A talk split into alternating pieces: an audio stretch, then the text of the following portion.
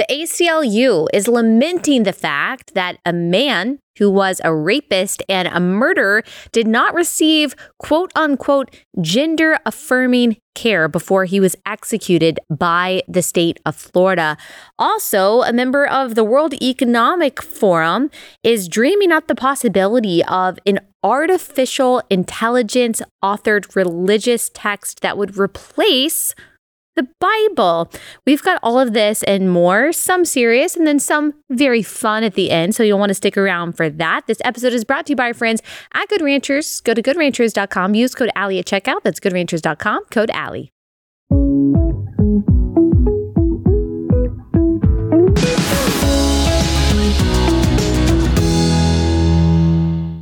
Hey guys, welcome to Relatable. Happy Thursday. Hope everyone is having a lovely week so far. So, a couple things right off the top. Be praying for uh, one of Voddie Baucham's kids. He had an injury yesterday, which is why, kind of in the middle of the interview that we were recording, unfortunately, he had to go to take care of that emergency. But we've been in touch since then. He said everything is okay.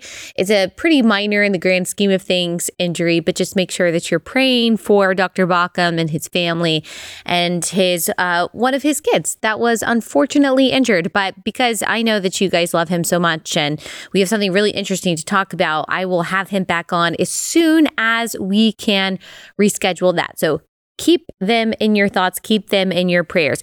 Um, a couple other things that I wanted to mention. Uh, we've got a uh, promotion going on on blazetv.com or blaze merch, I think is the is the link blazemerch.com you but you can go to alliemerch.com alliemerch.com to get my specific merch it's 20% off the whole shop so 20% off if you use promo code baby lives matter. Baby lives matter. And this is in honor of Roe v. Wade being overturned on uh, June 24th, 2022. I cannot believe it has already been a year. Praise God. Praise the Lord for justice after years and years of prayers and work and effort, both in the public and the private, the political and the personal spheres, working so hard to ensure justice and the possibility of protection through legislation of the dignity and the right to life of unborn children. So, to celebrate that, 20% off the whole shop, alliemerch.com. Use Baby Lives Matter. We'll put this information in the description of this episode so you can just click right on it.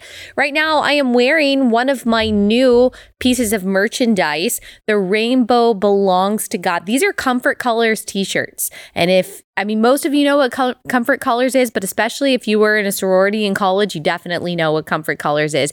These are the best t shirts. They're like a nice thickness and they just fall really well. They fit really well. They're super soft and high quality. This says the rainbow belongs to God. We'll put up the other one that we have too. And that is Noahic Covenant Month because the rainbow has always belonged to God.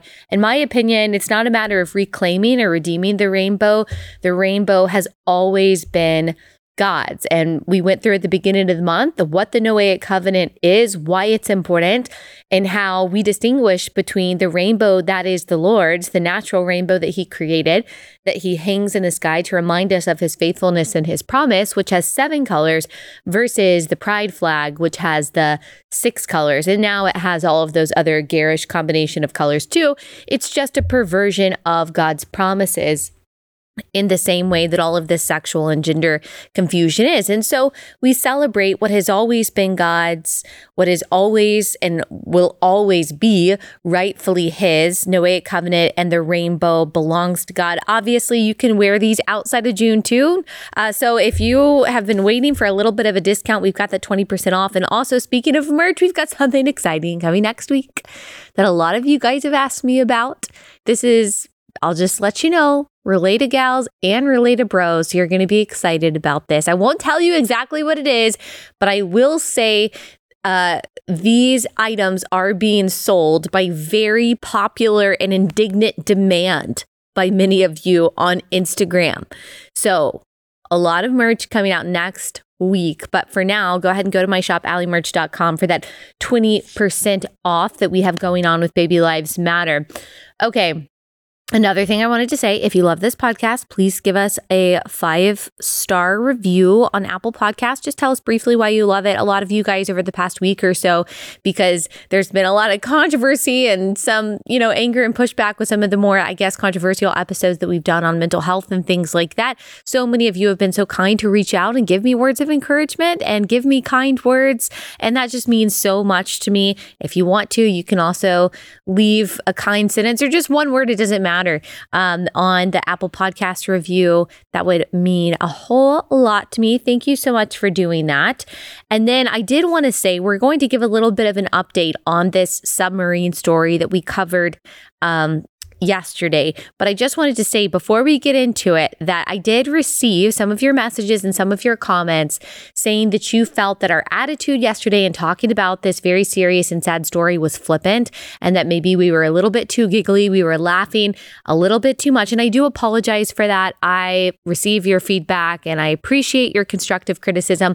That was not the intention. The intention was not to be flippant about human life. Obviously, these are image bearers of God. We don't know what their death was. We're guessing at this point that they are probably dead, maybe have been for a long time.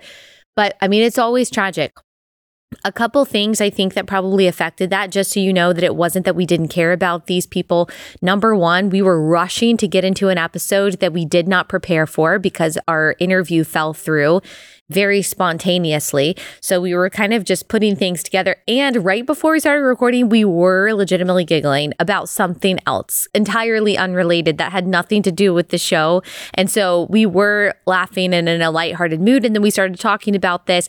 And then another thing that I think affected it, again, not an excuse, just letting you know kind of where we were, um, is that this has and I'm not saying this is right, but this story really has very quickly turned into a meme online. It turned into something very quickly that people were kind of laughing about and memeing because it is so absurd. It's so ridiculous. It's a situation that most people wouldn't find themselves in and that someone had to pay hundreds of thousands of dollars to engage in. And there were so many steps that were not taken to ensure the protection and the safety of these people that I think a lot of people were just pointing out how absolutely ludicrous and avoidable a situation like that was. All that to say, these are image bearers of God. These are human beings. These are human beings that have family. Now, there's been some weird things about some family members that have come out about these people. I think this is probably going to be a story for a long time. Um, but it's it's absolutely terrifying. And we did point this out yesterday. There was some gravitas in our conversation. Absolutely. Um, it's terrifying to think about what they went through how they died, what those last moments were like, how torturous that must have been, and just the hope and the prayer that somehow the gospel was preached to them and hopefully believed by some or all of them. I mean, that's my hope. That's that's my prayer, and it does remind us of the fragility of life. Here today, gone tomorrow. Doesn't matter how much money, how much prominence you have. Um, you're never insulated from the finiteness of life, and that's something that we can just all um, all take to heart and all remember. And also, again, I don't like my husband and I were talking about like there are some fun things that are risky, uh, that are, you know, riskier than others. I think adventure is fun, but I do think doing things that are for no reason increasing the probability of death, again, different than being like a soldier or something like that, that's just not something that I find a lot of thrill in. So I know everyone's made differently, but that to me, it's like I, I want to be a really good steward of the time that God has given me. And so while you shouldn't be entirely risk averse, I also think that there's a balance there. And having some prudence in the kind of activities that uh, we engage in. So, no matter what, pray for these families and um, pray for the people who are affected by this awful, awful situation. But I just wanted to make sure you know that we are taking any loss of life seriously. We always do. And I apologize if it came across differently yesterday. All right, I'm going to give more of an update on that story. But before we get into it, let me pause and let me tell you about our first sponsor for the day, which is Carly Jean Los Angeles. So I am wearing my Carly Jean jeans today. As you can see, if you're watching on YouTube, they're the wide leg jeans that I absolutely love. I'm wearing my own merch on top. I'm usually wearing a Carly Jean shirt too, but uh, Carly Jean jeans on and they're super comfortable. You guys know I am 30 plus weeks pregnant. How am I still wearing my Carly Jean jeans? Well, it's because they are super versatile through all stage of life and I am wearing my belly band, which actually Carly herself introduced to me. I don't know how I've gone through these pregnancies without a belly band, but it actually is fantastic and makes life so much easier. And you don't have to buy those uncomfortable maternity jeans. Just do all your shopping at Carly Jean Los Angeles because their dresses and their tops and their pants really work through all stage of life and make you feel good about your body in all stage of uh, stages of life too. Their basics line is all made 100% in the USA, which is awesome. This is a company run by a family that loves the Lord, that loves the values that you and I have. And that's what I appreciate about them, as well as just their amazing clothes, which I am wearing basically every day. Go to carlyjeanlosangeles.com, use promo code AllieB for 20% off. carlyjeanlosangeles.com, code AllieB for 20% off. carlyjeanlosangeles.com, code AllieB. Okay, so let me just give you a little bit of an update. This is what I have as of this morning from Fox News and CNN. So, missing Titanic submarine update. Canadian underwater robot searches ocean floor as oxygen levels dwindle. As we said yesterday, there were only uh, 24 hours left of oxygen. So, I think as we're speaking right now, like the oxygen should have already run out. As far as we know, they haven't found them yet. We said yesterday that they heard a banging noise somewhere. They were trying to track the submarine down. I still don't understand everything about how we are unable to track them and retrieve them quickly. Um, so this is what this is what we read. So far, search efforts have involved the use of uh, aircraft and sonar. The sub is carrying five people, as we read yesterday. A former U.S. Navy captain with submarine command experience told CNN that the submarine would have frost on the inside due to almost freezing water temperatures at that depth. I think that's something that we forget about. There's so many different things that can kill you when you are in the water, even when you're not act when you're you know insulated or protected by a submarine. The oxygen inside the Titan, that's what the submarine is called, is estimated to run out sometime Thursday morning this morning. It is believed that the sub has 96 hours or four days of life support for a crew of five passengers. The Coast Guard also said Wednesday night that the underwater sounds have been detected in the search area, resulting in the redirection of remotely operated vehicle operations to explore the origin. The Coast Guard said an area twice the size of Connecticut has been searched so far. It's wild. There's so many questions about this, so many conspiracy theories. My friend, I'm not on TikTok, but a couple of my friends who are on TikTok uh, were telling me yesterday about all the different theories and stuff that they've seen on TikTok, all of the different insight that people say that they have or do have about what's going on, what could be going on. There's always going to be conspiracy theories when it comes to something that's mysterious like this. Some people are pointing out how strange one of the stepsons of one of the guys is acting, considering what he's posting on social media while his stepdad is trapped in this submarine, going to a Blink 182 concert, like just living up his life, celebrating as usual. Apparently, said something like, This is what my family would want for me.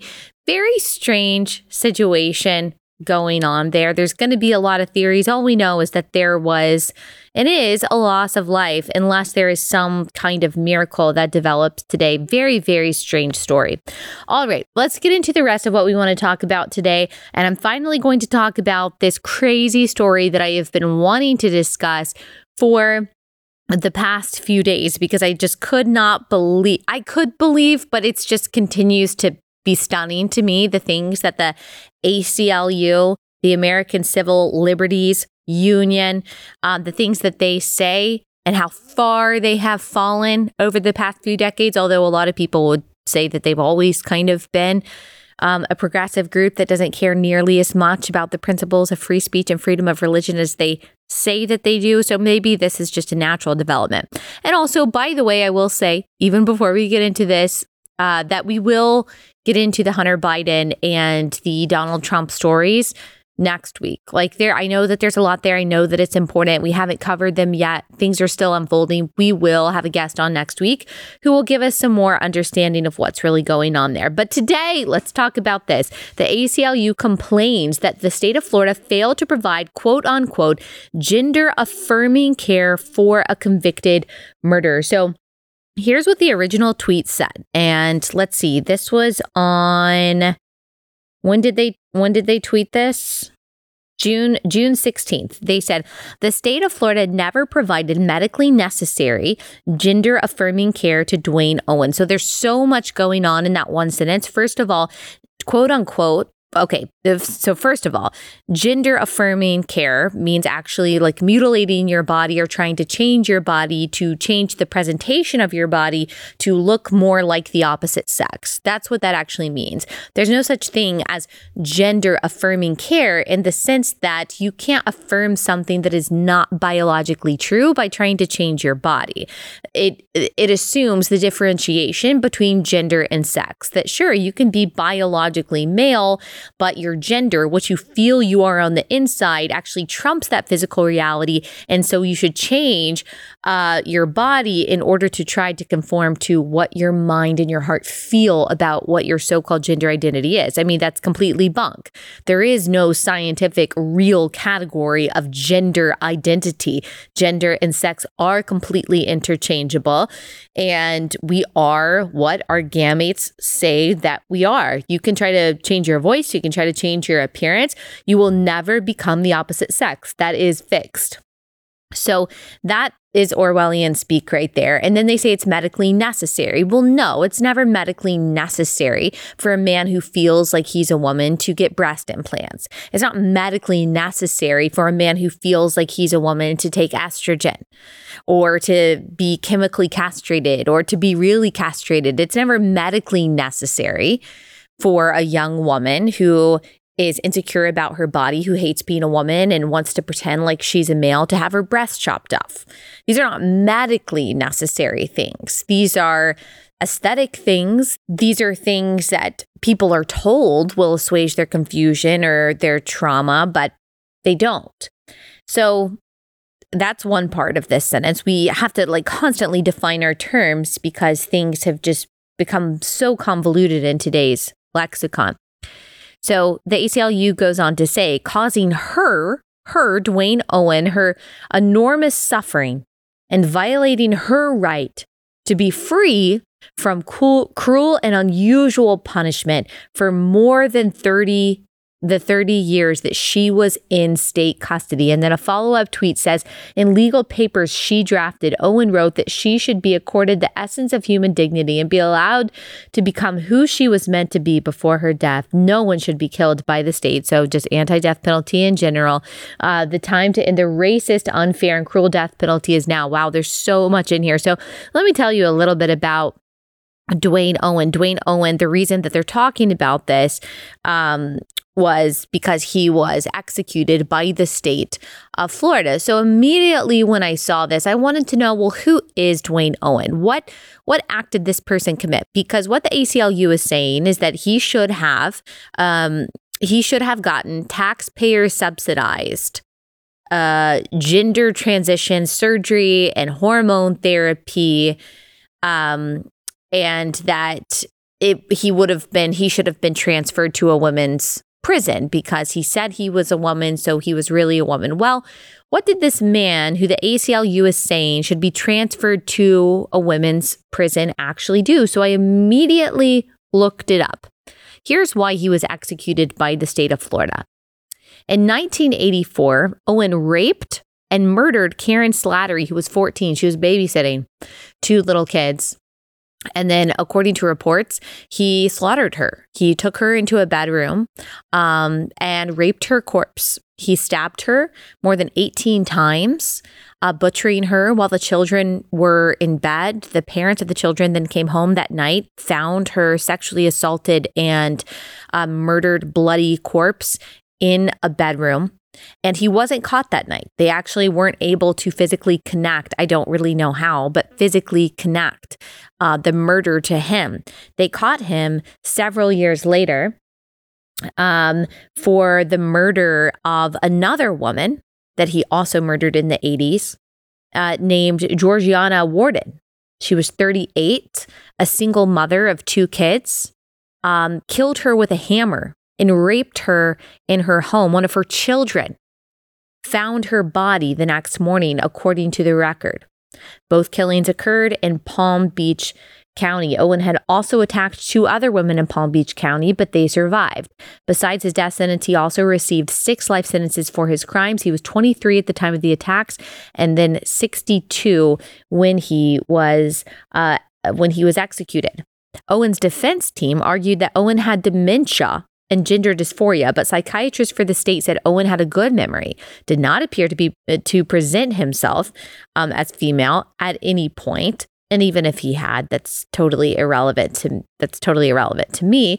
Um, they said instead that owen was sexually sadistic according to court records. And so he got off on hating women on um, committing violence against women killing women assaulting women Obviously, there's necrophilia in there.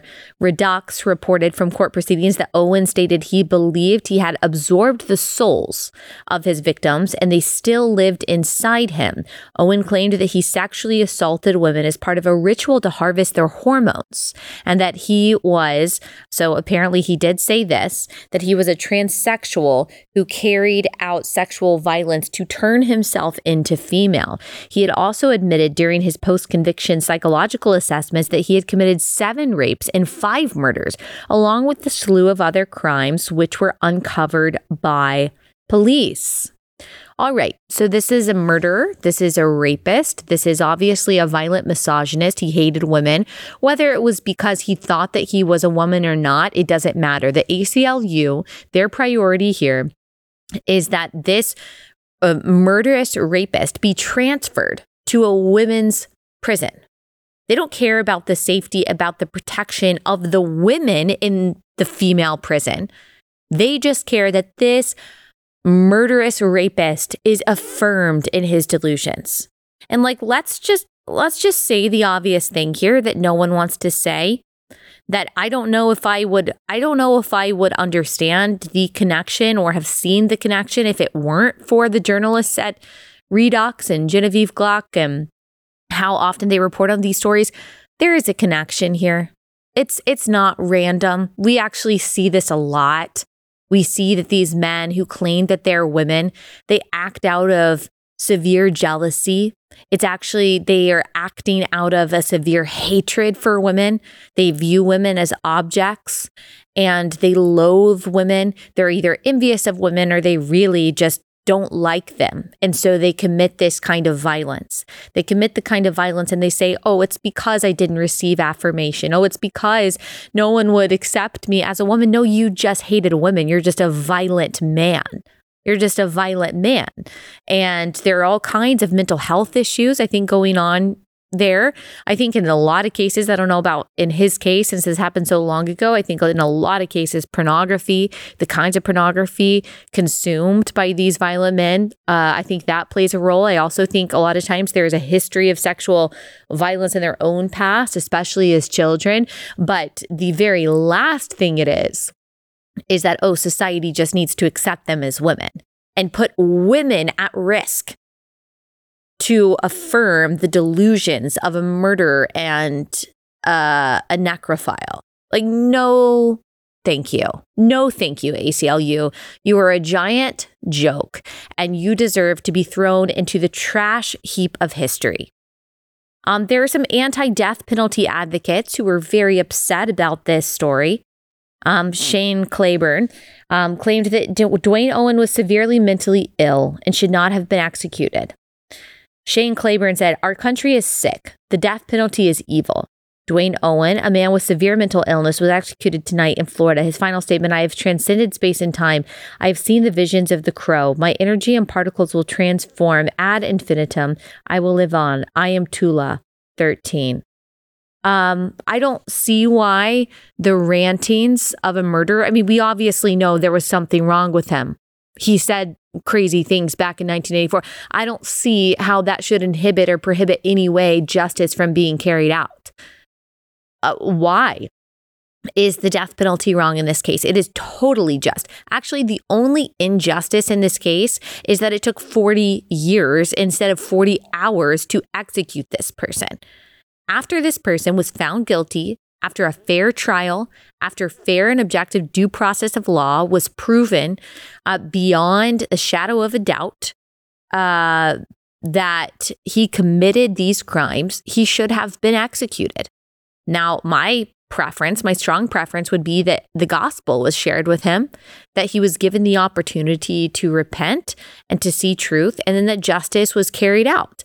It is actually unjust that he was able to live on the taxpayer dime for years and years before he received the death penalty. That is the injustice here. That's the injustice here. I've got more to say about it in just a second. Let me tell you about our next sponsor for the day, which is naturally it's clean. All right, I'm talking about this company all the time. I post about them on Instagram because I really love their products. They are safer, they're less toxic, they don't have all those fake chemicals and fragrances that you have to worry about when it comes to cleaning products, and they're really effective. I love their carpet uh, stain remover. That's probably my favorite item and the item that I use the most. You know, if you've got kids, there are stains everywhere, there are spills, and you need something that you can spray quickly and is actually going to work. Naturally, it's clean, does. That's why I really love them. And they're run by really good people. Again, a company with our values and their multi surface cleaner, their laundry stain remover. They've got all kinds of great stuff that I think you're really going to like and will be beneficial for you and your family. If you go to naturallyitsclean.com slash Allie and then use code Allie at checkout, you'll receive 15% off your order. You can see my essentials kit, what I really like to use on a daily basis. Go to naturallyitsclean.com slash Allie. Use code Allie for that 15% off. Naturallyitsclean.com slash Allie, code Allie. So there's a lot going on here. There people are mad that he didn't get the quote unquote gender affirming care. People are mad that he was executed. People are mad because the death penalty is apparently racist. Now, Duane Owen is white, but they claim that it's disproportionately used um, against Black Americans, which still is not an argument against the death penalty per se. You could say that the system in America, it's not fair. We should make sure that it's consistently applied across the board, or at least from case to case in each state, um, which I which I would agree with. I'm not sure that there is evidence evidence in its uh, inherent racism today just because some kind of like disparity exists. But I absolutely agree that. It, like if you want to say okay we can only do the death penalty where there is like dna present i'm open to those debates i'm not open to this idea that uh, the death penalty is fundamentally, in principle, unjust. It's absolutely not. And especially for Christians to say that, to, for Christians to say that execution is um, is unjust or cruel for certain cases, like murder, you again are just saying that you think that you are more just than God, that you think you're more compassionate, that you're wiser than God, that you know better than Him what justice looks like. There is no sound biblical argument for the idea that Jesus abolished the death penalty. John 8 doesn't prove that. Uh, there's no part of Jesus's ministry that says that he abolishes the death penalty. In fact, we see support for the death penalty in the New Testament in Romans 13. And it goes all the way back to Genesis 9 6. Again, that Noahic covenant where God demands the death penalty for murder. Yes, of course, there are some exceptions that God makes for David, for Moses throughout scripture, but God's law is there and he roots it actually in uh, in creation. He doesn't root it in Levitical law. He doesn't root it in root it in some kind of shifting cultural or social standard. God says that you shall execute a man or you shall execute a person that murders someone else, again, different than manslaughter, uh, because human beings were made in God's image. And because human beings are so valuable, because their dignity matters so much, because God upholds the dignity and uh, the innate worth and the the innate value of a human being so much above any other creature, any other animal in the universe, the only just punishment for the murder of that image bearer of God is execution. God says that before the formation of Israel, he roots it in a reason that is still just as true today as it was thousands of years ago, that we are made in God's image.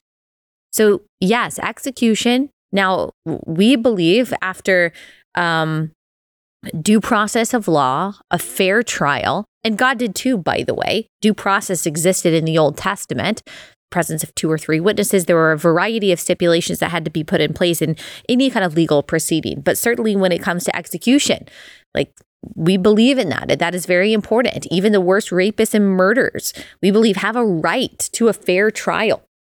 Um, we believe in impartial justice, whether you're rich or you're poor or you're black or you're white. That should be a principle on which America stands. But to say that execution was wrong in this case, again, the only wrong committed when it came to the execution of this guy was that it took so long. It shouldn't have taken this long. And also the argument that people put forth that, well, we should give them as much opportunity as possible to be saved. Look, I mean, God is completely sovereign. Every single day is written out for us before any of them came to be. Psalm 139. Like God is not going to be if God is was going to save Duane Owen, which I don't know, maybe he did in his last moments.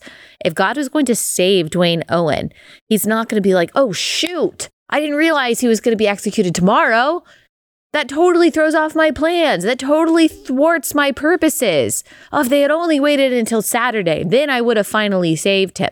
I mean, that picture of God is an impotent one. That's not who God is. Like, God doesn't need us to, like, to to inhibit justice or prohibit justice for him to carry out his plan of salvation. God is in control. Uh, he's not going to be thrown off because someone wasn't given the maximum number of days before their natural death. There absolutely are justifications for the death penalty. This was one of them. No prisoner should ever, ever, ever be given cross sex hormones or uh, surgeries for the sake of so called gender affirmation. No man, I don't care how he identifies, I don't care how much he says he's inter- internally tortured, should be transferred to a women's prison ever. Ever. The stories coming out of these women's prisons in these mostly liberal states are horrific. Absolutely horrific. These women being traumatized by the men who think they're women in prison. It is a travesty. I mean, one of the greatest human rights violations going on right under our noses right now is women being forced to be jailed with men who think they're women, who are rapists, who are murderers, who are pedophiles. It is sick. And the ACLU is 100% behind that. Absolutely insane. Um, okay, we've got another similar story to this. And uh, that is again reported by Reduxx. Violent murderer David Warfield, who goes by the name of Dana Rivers, was allowed to transfer to women's prison. So this is just another this is another example of what I'm talking about. So in 2016 he was sentenced for the triple homicide of a California lesbian couple and their son. He was sentenced to life without parole as the judge called it the most depraved crime he ever handled in the criminal justice system in 33 years. It's actually pretty rare for someone to get a sentence that heavy in the state of California. They are pro crime and anti justice. And so very often people get out of jail, they recommit the crimes.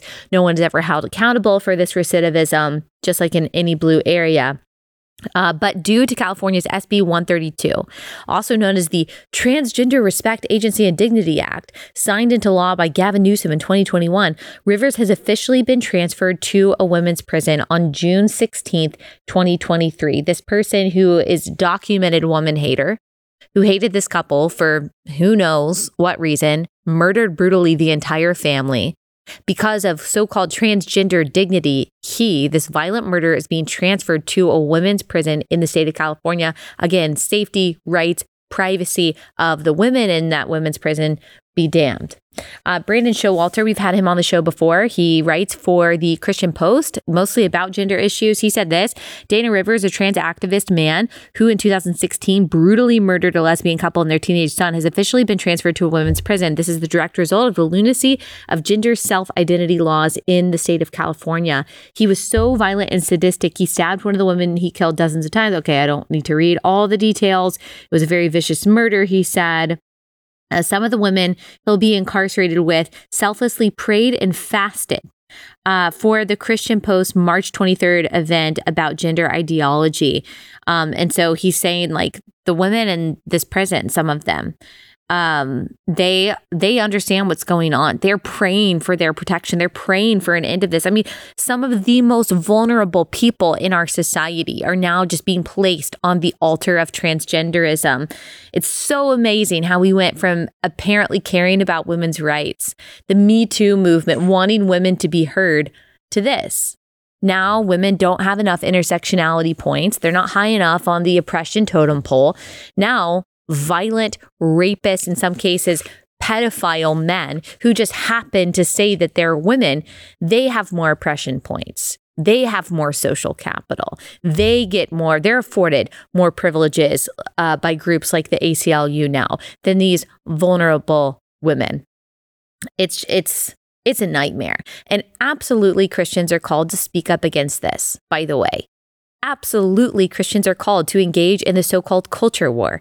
As we talked about on Monday, I know Christians being involved in the fight about gender, the fight about abortion, the fight about women's rights in this case, um, the battle over these very existential and moral issues. I know it's demonized as, oh, we just want, Christians just want power. No, Christians are doing what we have always done for the past 2,000 years, which is create a refuge from the predation and the chaos and the confusion of the world, a refuge of clarity, a refuge of peace, a refuge of love, a refuge of strength, a refuge of protection for the most vulnerable in our society, which typically are women and children. And so, by fighting against gender ideology, by fighting against wicked laws like this, by fighting against the hijacking of our language, the hijacking of the idea of what gender is, the redefinition of the family, abortion, all these things that put especially children, but also women in a lot of cases at risk. Yes, that is part of the responsibility of Christians. Christians have literally been doing that for thousands of years. We've talked before about the book When Children Became People by, I believe it's David Bakke.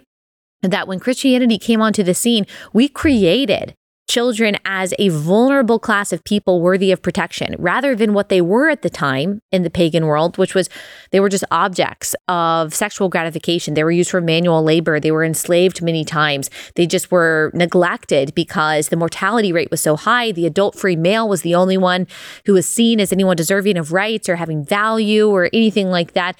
And so when Christianity burst on the scene and said, no, the vulnerable matter, and they have dignity too. They're also made in the image of God. They have souls. We're not just matter here. We're not just materials. And actually, we are all equally dead in sin apart from Christ. And we are all equally saved in Christ by grace through faith if by grace through faith we are saved, that radical message of equality of value and equality of worth changed the world. And so Christians got to work not just caring for these people, but over time creating the orphanages, creating the adoption agencies, um, creating, in some cases, just revolutionizing medical care, how hospitals worked, these nonprofit organizations, these entities that helped the poor um, that did not exist at the time because your value was judged by your productivity. And Christianity and the gospel preached by Jesus Christ completely changed that, completely changed the Western world.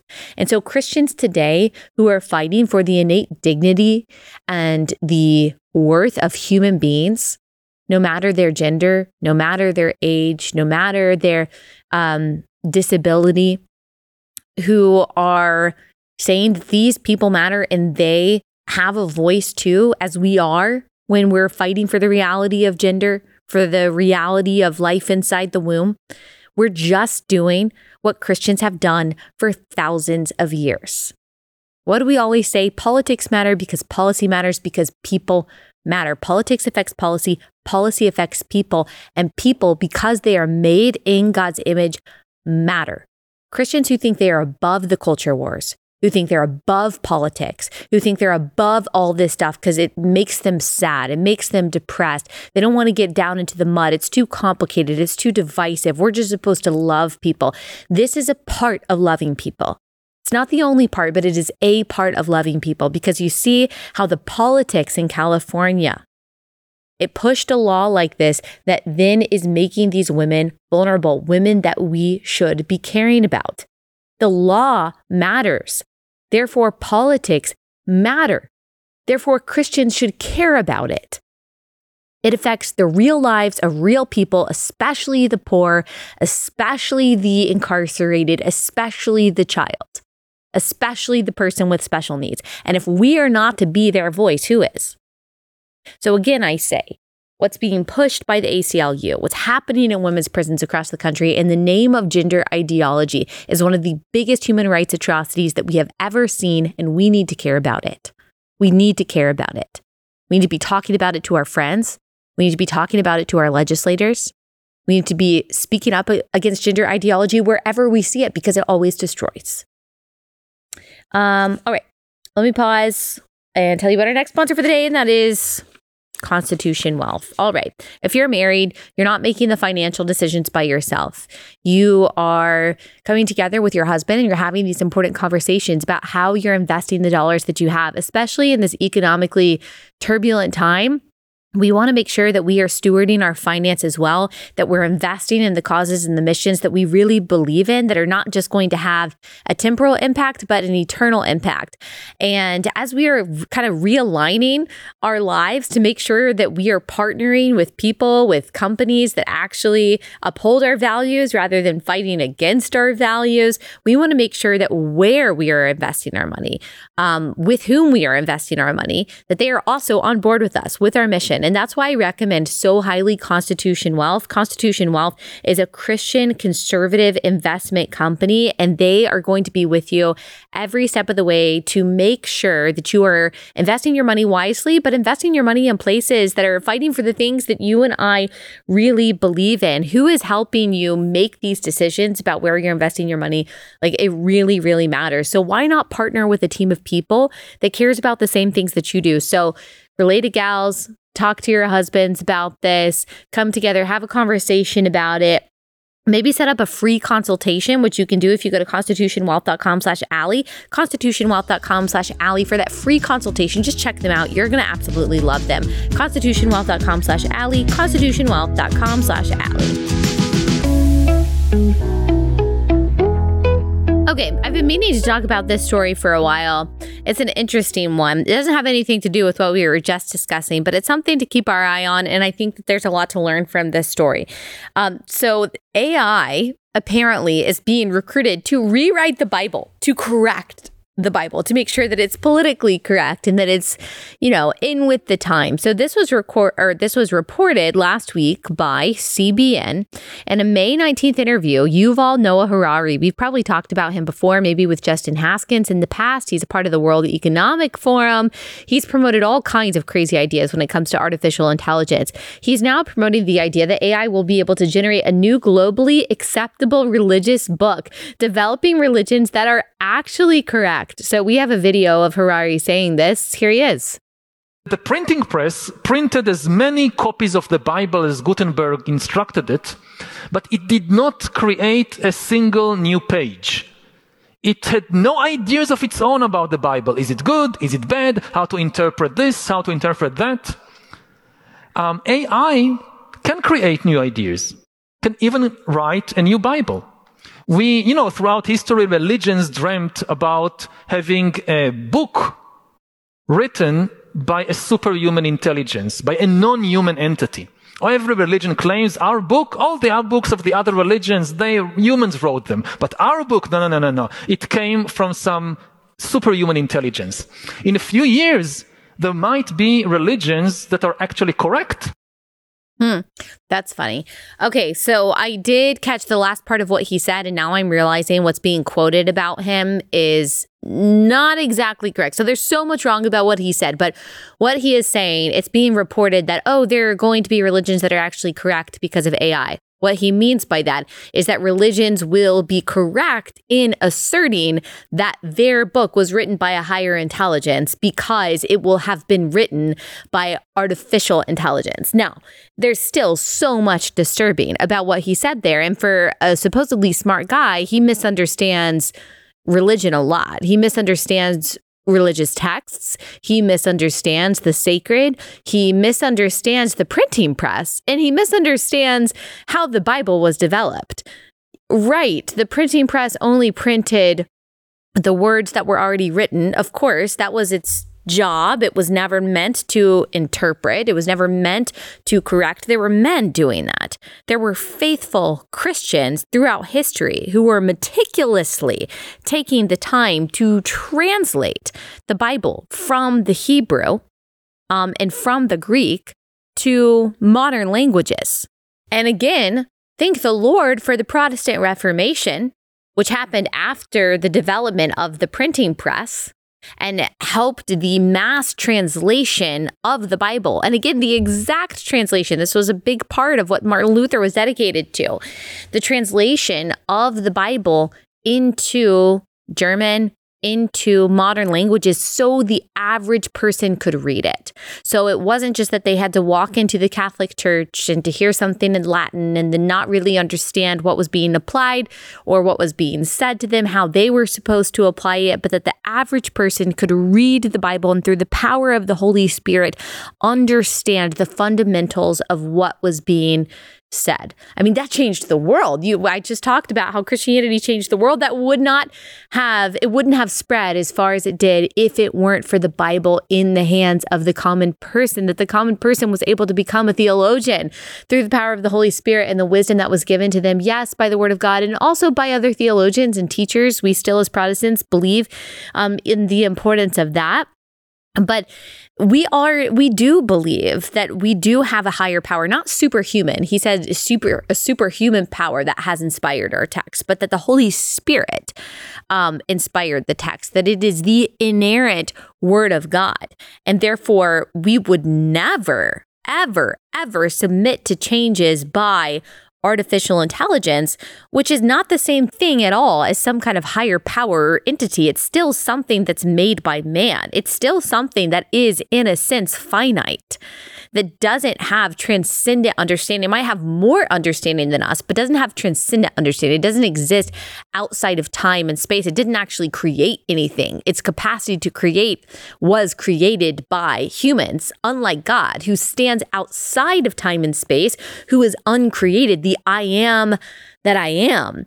And so, no, it's not comparable at all to say that there eh, that AI could somehow replace God, inspiring a universal global text. And no one wants that, by the way. Progressives always misunderstand human nature. It would be impossible, impossible to create some kind of religious text that everyone agrees on. Oh, yeah, okay, we'll put my piece in over here. You can put your piece in over here. I mean, there are so many cultural differences, religious differences, political differences. Of course, we're never going to agree on what gets in some kind of man made text to try to order society around some AI created religion. That would never ever happen. That's why Christianity is so beautiful because it is absolutely the most culturally diverse, the most ethnically diverse, the most socioeconomically diverse, uh, globally diverse uh, religion, faith in existence. And there is unity through the bond of Christ through the word of God because it is consistent, because it doesn't change based on your culture. It shouldn't change based on your gender. It shouldn't change based on your political background or your upbringing or your socioeconomic class. You might bring a different perspective to the table, but the word of God is the word of God. There is one Holy Spirit. In fact, this is reminding me of a verse in Ephesians um, about one Lord, one faith, one baptism. So this is Ephesians 4 4 through 5. There's one body and one spirit, just as you are called to the one hope that belongs to your call, one Lord, one faith, one baptism, uh, one baptism, one God and Father of all, who is over all and through all and in all. Amazing. That is what the body of Christ is made up of many members, but it is united in Christ. It is united through the wisdom that we gain through the Holy Spirit through the word of God. And we will never, ever rely on artificial intelligence to change or make improvements to what already is an infallible and inerrant text. Um, but it doesn't surprise me that people like him would want that. The World Economic Forum and the rest of the uh, oligarchs there are always looking for different ways to manipulate and to control the masses. This is very similar to what communist China has done. The CCP has tried to edit the Bible to take out anything that doesn't agree with communism, which I actually love because it just shows the commies here that the Bible, as it is written, does not agree with communism as much as they like to say that the early church was a communist entity or somehow that Jesus was some transgender communist. Well, if communism was actually upheld by the Bible, which is absolutely not because it's a brutal, uh, human dignity less ideology, um, then the CCP wouldn't have to edit anything. They would just say, everyone follow this Bible, but they strongly discourage Christianity. They hate Christian worship. They try to get rid of it as much as they possibly can. And they're trying to edit the Bible to make it seem more communist. And that would go all the way back to the beginning of the Bible that says, do not covet. Not only do not steal, but do not covet. So the idea of personal property, the idea of a right to your property, the idea that it is evil to want something that is not yours and then to take something that is not yours, which is entirely what communism and socialism are, is an ideology of envy and greed, of covetousness, of theft. Um, that is, I mean, all those things are prohibited in scripture. So, of course, China would have to change it. Of course, the World Economic Forum would have to change it. Uh, but thank the Lord for the word of God. I mean, be buying your Bibles. Be buying your Bibles. I recommended a Bible the other. I love recommending the ESV Study Bible. I recommended it to someone the other day who I'm not sure has any kind of familiarity with the Bible, and so I think it's great for people who are either like your uh, brand new believer and you want to know how to read Scripture and how to interpret Scripture, and then or someone who is like you just want to get deeper into theology and apologetics. I love the esv study bible. I've tried other bibles and it's my favorite. I still just credit my friend who was kind of like a mentor to me when I was in college, who was a few years older, who, when I was a sophomore in college, gave me the ESV study Bible that God used to really change my life. Um, it's expensive, but it's worth it's worth the investment. So let's be buying all the Bibles because there could come a day, there could come a day when the only option available to us is this artificial intelligence Bible that we've got, which is quite frightening. All right, let me tell you about our last sponsor for the day. That is Public Square. Public Square. Uh, are you tired of progressive corporations trying to push products on you or push advertising on you that is absolutely grotesque, that you hate? Don't you just get so annoyed with all of these brands who they could just not. They could just not talk about these crazy depraved things that they do during the month of Pride, but then they opt to. And then they polarize you as a customer and you don't feel good about shopping from them anymore. Well, try to shop at places as much as you can.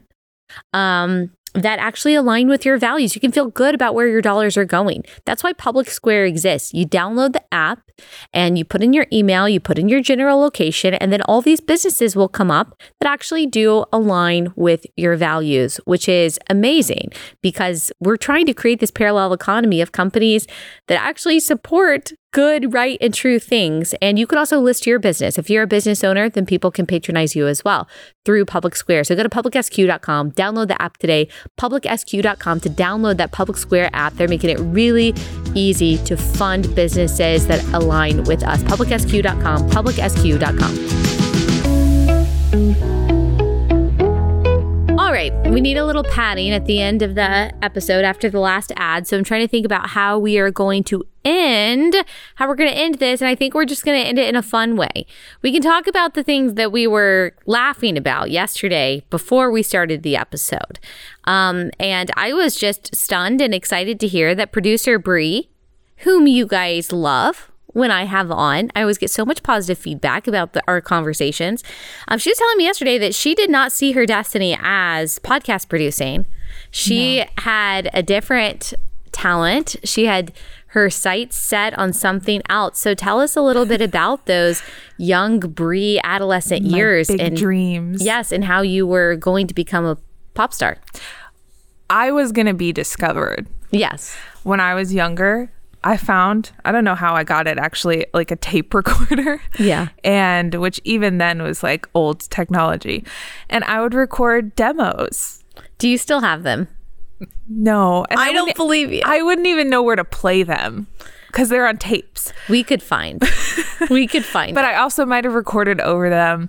I, and my secret, my secret feeling was that like, even at the time, I knew like I would never show my parents this. Yeah. But But you were gonna I was like, them. if I just like leave this somewhere, someone's gonna find it. and they're gonna take care of they're it. gonna discover me. Yes. And it never What were you singing? What kind of songs were you singing? Oh, it was probably like Hilary Duff covers at the time. The rain fall Yeah, down. I was all about Hilary? that album. Yeah, Yeah. Oh, that's a great album. And Disney always had music videos too. Yeah, Yeah. Oh, I always wanted to do a music video.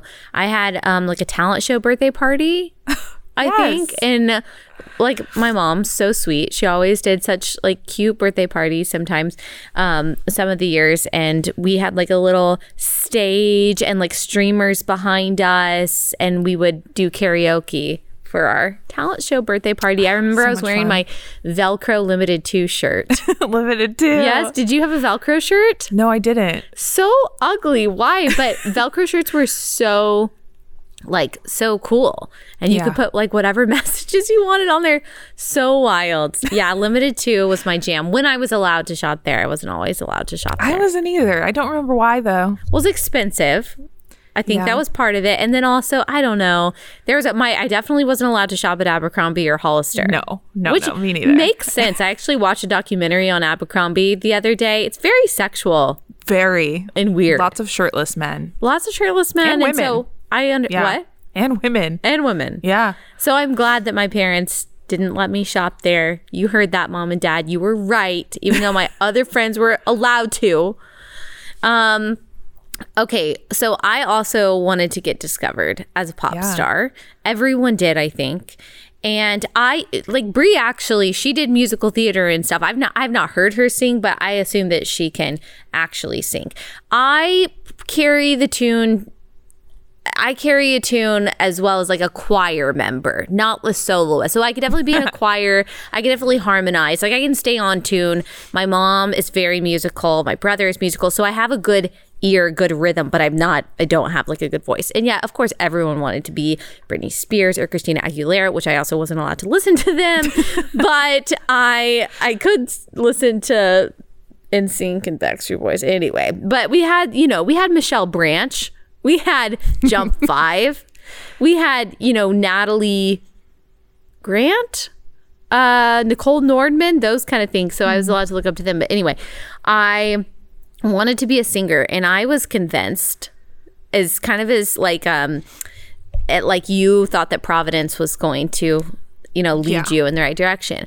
I thought that if I kind of was like singing at the grocery store with my mom when we were grocery shopping and I was just like singing to myself that someone would be like, "Wait, what?" talent scout. The aisle the over. talent scout on aisle six, just picking out flour, would be like, wait, wait, stop right there. Are you an angel?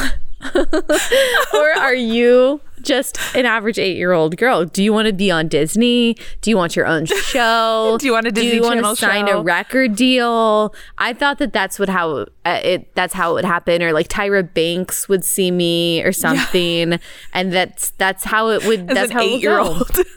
Yeah. uh-huh. Or like Yeah. I probably went on until I was like 12 and then I gave up on that and I realized I probably wasn't going to be a singer. Um, but I think everyone kind of had aspirations at some point. Why everyone made up routines. Like, did you Yeah. make up dance routines? Yes. My s Yeah. and my sister and I would do like fake talk shows where we were the celebrities going on a talk show. Mm. Oh, that's fun. Yeah. That's fun. I still have those videos. oh my gosh. I'll have to show you It's like, oh, really? Yeah, I I'll show would feel so privileged to see that. I so I really liked like drama more than I liked singing as I got into high school. I didn't do it that much, but I do remember in sixth grade we had to do like a duet. They called it a duet, but it was like a play, a skit for drama class. And me and my friend, her name was Katie everyone like picked out of a pile of skits of scripts that the, like the drama teacher just gave and printed out and you just memorized the lines and you had to do them in front of like parents and everything but we decided that we were going to write ours that we were going to write them ourselves as 12 year olds. And I'm not kidding. Well, I look back, I'm like, who knows? But everyone was laughing. Everyone thought it was so funny. We came up with a pretty good idea for 12 year olds that I was going to be this crazy psychiatrist and that my friend was going to come in with all of these different crazy di- um, like problems and that I was going to diagnose her with like I don't know, some ridiculous strategy to try to over it's probably totally politically incorrect today to try to like overcome her purported problems. What was my name? It was like dr flannery or something like that and i had this ridiculous costume. But yeah as sixth graders we decided to write our own little play. So that's more of what i was into. I guess that somehow that. connects to what i do today. Yeah, I think so. man 12 year olds just the like hardest most awkward years of your life Totally. but it's character building It is, you know, it, and a little bit of drama. yeah so much know? drama so many hormones Yeah, yeah it's fun. Mm-hmm. Fun times fun times neither of us uh neither of us got discovered No, we I'm still waiting. uh, still waiting okay To be okay. discovered. well we've landed in the podcast realm i guess that's the next best thing if you can't be britney spears Yeah, actually i think that we're probably doing better than britney spears right now but we won't yeah, that's probably that. not the best example. All right, that's all we got time for today. We will be back here on Monday.